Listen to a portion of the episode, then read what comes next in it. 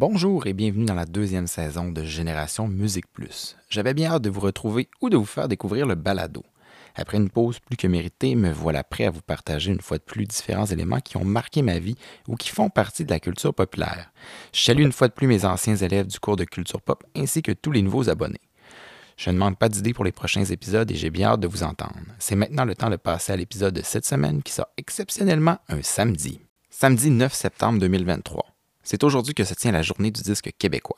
Pour l'occasion, on invite les gens à se procurer un disque sorti cette année ou bien plus ancien. Dans les dernières semaines, plusieurs journalistes et disquaires indépendants ont partagé des listes de disques et cela m'a inspiré pour cet épisode. Je me souviens que la disque organisait toujours une journée du genre à l'époque. À l'achat d'un disque québécois, on obtenait alors une compilation des artistes nominés pour le Gala de l'année. Voici donc sans ordre précis mes recommandations d'albums. Je vais passer plus rapidement sur certains albums, comme j'en ai déjà parlé dans l'épisode 6, sur les disques francophones qui m'ont influencé. Commençons avec un des plus grands albums québécois de tous les temps, l'album éponyme du groupe Beau Dommage. No Beatles québécois en quelque sorte. Les chansons sont accrocheuses, l'album est bon du début jusqu'à la fin et contient d'innombrables références à la ville de Montréal. Cette façon de faire inspirera plusieurs artistes par la suite. Mention également la discographie complète de Michel Rivard. Il y a quelques années, jamais je n'aurais pensé mettre cet album dans une de mes listes ou dans un de mes tops, peu importe. Je ne comprenais pas le buzz autour de Jean-Pierre Ferland et encore moins de son album Jaune qui était dans les listes de tous les grands disquaires et de tous les grands chroniqueurs artistiques. Par contre, j'ai fini par l'écouter et le réécouter encore et encore. Même si le tout a été enregistré en 1970, le disque n'a pas pris une seule ride et reste un chef-d'œuvre de la musique québécoise et même de la musique francophone. Mes trois prochains choix ont déjà fait partie de l'épisode 6, mais je prends tout de même le temps de les recommander à nouveau. Rêver mieux de Daniel Bélanger, Le cours des jours de Dumas et Break syndical des Cowboys fringants. Si vous possédez déjà les trois, sachez que vous pouvez aussi vous tourner vers le tout dernier album de Dumas, Cosmologie. Ces trois classiques ont marqué la musique québécoise des années 2000, il ne faut pas l'oublier. De mémoire, les premières chansons que j'ai apprises par cœur provenaient du prochain album. Paru en 1993, l'album éponyme des Colocs reste un de mes albums chouchous en raison de l'énergie qui se dégage des différentes chansons, mais aussi la qualité des paroles qui résonnent encore aujourd'hui. Difficile de passer à côté de la rue principale, Passe-moi la POC et Julie. Dans le cas de Richard Desjardins, j'ai hésité longtemps entre Tu m'aimes-tu et Les Derniers Humains avant de pencher pour ce dernier. La raison? La magnifique chanson Le cœur est un oiseau, qui vient encore me chercher comme la première fois où je l'ai entendu dans le film Le Parté. La façon de livrer les paroles de Desjardins est tout simplement magnifique et reste une des plus belles interprétations à mon avis. J'ai mentionné la campagne promotionnelle de la disque au tout début et le prochain album, je l'ai justement acheté lors de cette journée pour avoir, oui, la compilation, mais surtout ce disque. Grand fan d'humour absurde, le tout premier disque des Denis Drolet a toujours eu une place importante dans ma collection de disques avec Fantastique et Oh Yeah. Certains artistes ont connu beaucoup de succès dans les années 2000, mais n'étaient pas vraiment mes préférés à ce moment. Soit que je les boudais, soit que je disais que c'était pas vraiment mon genre, ou je, je prenais pas vraiment le temps de les écouter. C'est donc bien plus tard que je suis véritablement embarqué dans l'univers de Daniel Boucher et de son disque 10 000 matins, tout comme l'album La forêt des mal-aimés de Pierre Lapointe. Les deux se sont fait un chemin tranquillement pas vite jusqu'à mes oreilles. Je regrette maintenant, d'une certaine façon, d'avoir attendu si longtemps pour les découvrir. Je suis toujours fasciné par la qualité des textes écrits en français et les émotions que l'on peut ressentir à l'écoute des différentes chansons. C'est pour cela que les trois prochains disques se trouvent dans mes recommandations. Tout d'abord, Vincent Vallière et Le repère tranquille, qui m'a permis de le découvrir juste avant qu'il décolle véritablement avec euh, un, immense succès. L'album Fox de Karim Ouellet, qui s'écoute encore d'un bout à l'autre avec un pur bonheur.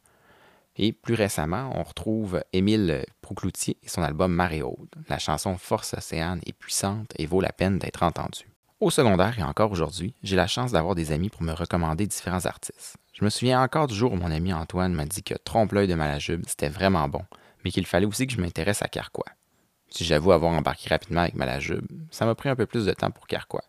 Et c'est véritablement avec l'album Les Chemins de Verre que j'ai compris ce qu'Antoine et JC, mon collègue, voulaient dire par C'est vraiment bon. Très heureux aussi d'avoir pu écouter leur tout nouveau disque, fraîchement sorti le 8 septembre, euh, en préparant cet épisode. Il y a des soirées marquantes dans une vie et je me souviens encore de ce soir à Trois Pistoles où on s'était déplacé pour voir Marc Derry et Ariane Moffat. C'est eux qu'on attendait, mais finalement on a aussi découvert Emily Klepper et son album Things May Come. C'est rare que mon frère et moi on achetaient en même temps le même disque, mais ce soir-là, c'était inévitable. Ariane Moffat a une fois de plus livré une magnifique performance d'Aquano, dont je parlais dans l'épisode 6, et Marc Derry était au sommet de son art comme sur son premier disque solo. Seul bémol, il n'a pas joué la chanson Libre ce soir-là préférant nous faire un clin d'œil avant d'entamer la chanson Marie-Louise. Encore aujourd'hui, j'attends impatiemment qu'il m'interprète la chanson libre. En travaillant comme disquaire, j'ai eu l'opportunité d'écouter beaucoup, beaucoup de disques et surtout d'avoir de nombreuses recommandations de mes collègues.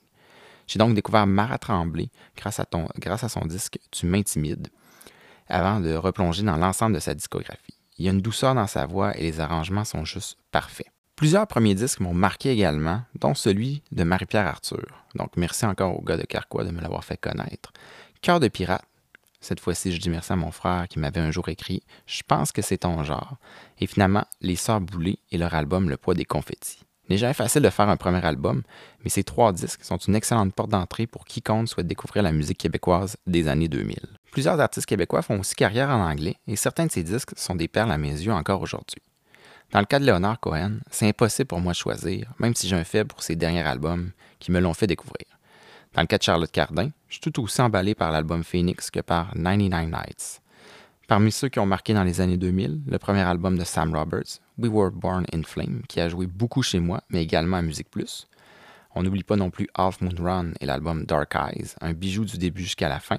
Et finalement, l'album qui a marqué mon été 2007, Me, Myself and I de Pascal Picard, un album que j'adore tout autant écouter aujourd'hui. C'est déjà tout pour cet épisode sur mes recommandations pour la journée du disque québécois.